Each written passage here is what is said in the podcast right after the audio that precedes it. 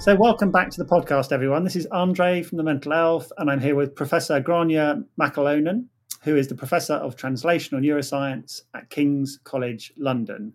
Uh, and she's giving a keynote talk at the IoPPN Festival on the 27th of April, uh, entitled Autism Across the Ages What Does a Vulnerable Brain Look Like? Can We Shift Biology? So, Gráinne, welcome to the podcast. It's lovely to have you here. This is such an interesting topic. Um, and so much that we could talk about. You know, I think lots of people are um, are on this kind of spectrum. In fact, probably all people, all human beings, are on this kind of neurodiverse spectrum. Um, and you know, there's lots of experiences of autism. Lots of people have a diagnosis of autism. Lots of people um, put they're actually autistic on their social media. Um, you know, there's huge variation in that. And we don't know very much about the different biological mechanisms that affect people, whether that's positively or negatively. Um, why do you think that working in this area, that improving our knowledge in this area, the relationship between the brain and neurodevelopmental conditions, mental health conditions, why is this an important area to work in?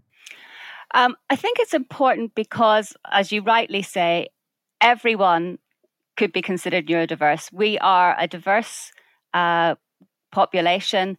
I'm different to the next individual, just as every person with autism is different to the next person with autism. And what we'd really like to understand is what's the neuroscience that might underpin someone's strengths and weaknesses. And if we can work that out, then we're in a better position to say when people have some difficulties, and we understand a mechanism, we can perhaps help to support them and improve their quality of life. But equally, we can identify when people have particular strengths or abilities and make sure that we don't um, impact upon those maybe compensatory or positive um, abilities that a person has to make things worse for them. So it's really important to think about the individual when we when we do research. And i think we're moving away from um, ideas about simple group differences between categories of people because that's not the reality. We have to start thinking in terms of the individual and um, when it comes to then interventions think more about personalized interventions.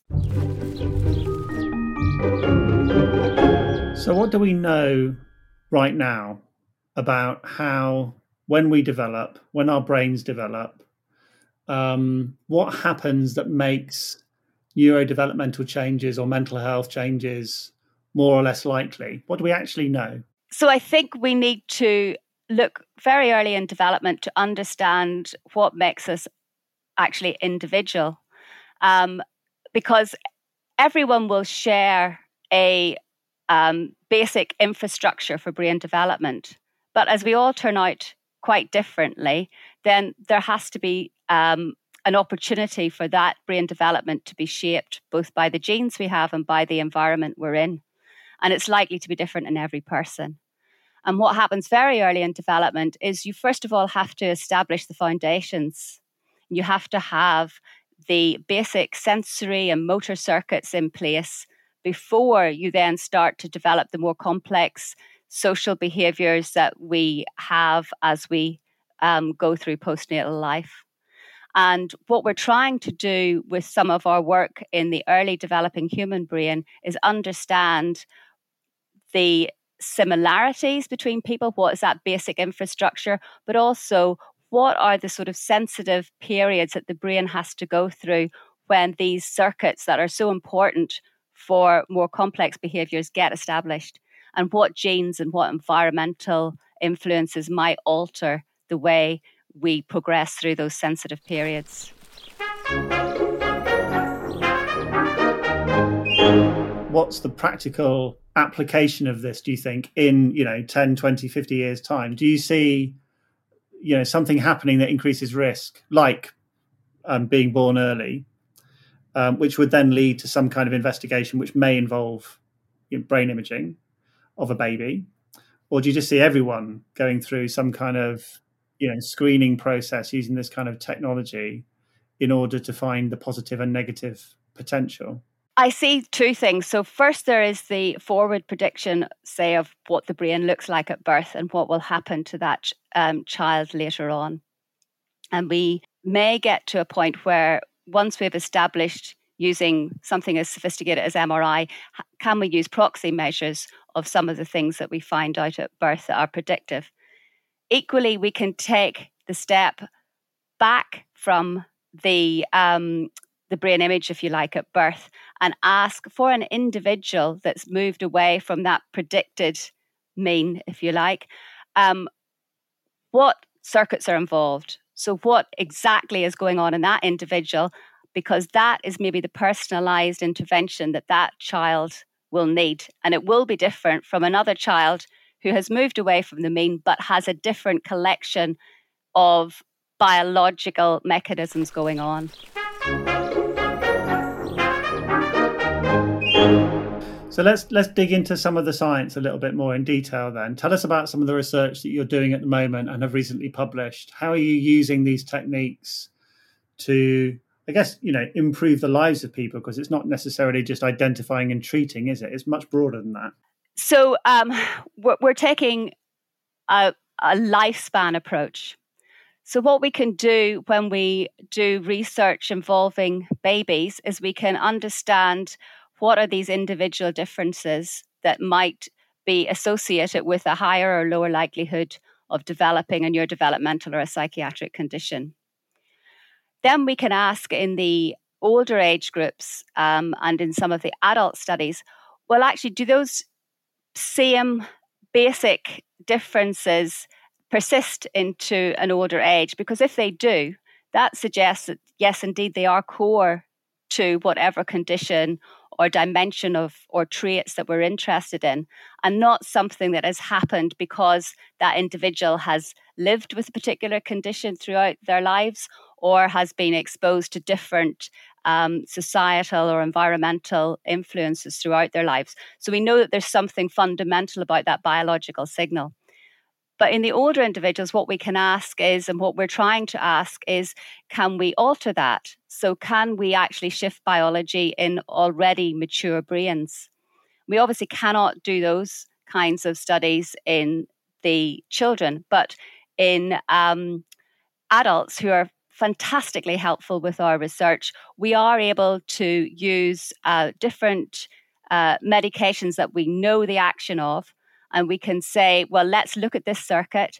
Let's give a drug that we know acts on this circuit, and let's see if someone with, say, autism has a different response to that than someone who doesn't have autism.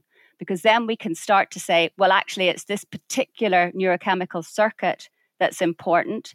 And we can think, well, it makes sense in terms of what we've seen early on in babies and what we can shift, if you like, in adults, that it's the same basic circuit or neurochemical system that we're working on. And so that's why we want to do kind of research at both parts of the age span. And if that's successful, that research in adults that you're talking about, what does what are the clinical implications? Do you think of that? Again, if we get to uh, the individual, um, we hope that we can start to say, you know, is a particular individual biologically responsive to a particular uh, drug challenge, for example, or a particular neurochemical challenge? Because that may mean that that's the kind of um, intervention that should be looked at in clinical trials, which are enriched with that type of person. We could also see if actually some people won't make a response to a particular pharmacological challenge, if you like. Um, and then there's probably not much point in them going through clinical trials where we'll just expose them to side effects and potentially not really see any great benefit. Um, so, if we can start to have better designed clinical trials that allow us to target more homogenous groups of people who are likely to be responsive to the medication, then we may stand ourselves in better um, stead, we might be able to develop, if you like, a repertoire of options for people. Because there's no way we're going to find one intervention that suits everybody with even one condition, it is likely that we're going to have to think about individual or personalized medicine, and then we'll need a repertoire. You've worked in this area for a few years. You've worked in, you know, autism and schizophrenia, and you've worked in Hong Kong as well as over here in the UK. It feels like a lot has changed in this kind of neurodevelopmental, neurodiverse field in the last decade or so, particularly. Um, how has that affected your work? Right back when I first became interested in autism, um, I remember thinking about the, it was a brain imaging study, and we were starting to see some differences in people with and without autism spectrum. And in the circuits that were involved, my thought was, well, actually, these circuits look after some of the behaviors that um, people see in schizophrenia.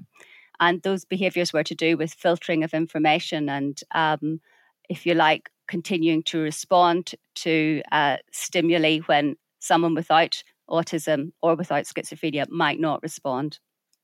And um, at that time, I remember writing for some funding and being very much told off that my thoughts that there was any relationship between schizophrenia and autism spectrum was just a non starter.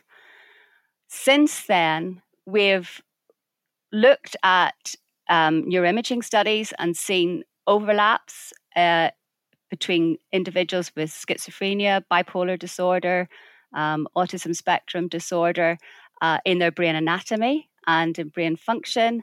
And the geneticists have told us that there is quite huge overlap in terms of genes which confer a higher likelihood of these neurodevelopmental conditions. And the overlap occurs across, again, schizophrenia, ADHD, autism, intellectual disability, epilepsy. So I'm coming to think that there's no such thing as a unitary condition. And what we really do need to understand is the trajectory of brain development and how individuals um, uh, uh, move through that trajectory and at what points they may be more susceptible to having an event that maybe causes them difficulty later in life or an event which perhaps protects them from um, having difficulties later in life. Finally, just give us your elevator pitch. Tell us in, in 30 seconds or so why people should come along to your keynote at the festival on the 27th of April. Well, I've just said that we can no longer think of things in terms of unitary categories. So, therefore, what we need to do is to come together in terms of multidisciplines, in terms of the tools we use, but also in terms of the um, conditions that we're interested in and in mental health in general. So, we need input from everyone who has expertise across a whole range of fields and different conditions and using different techniques because that multidisciplinary conversation is really what's going to drive the field forward.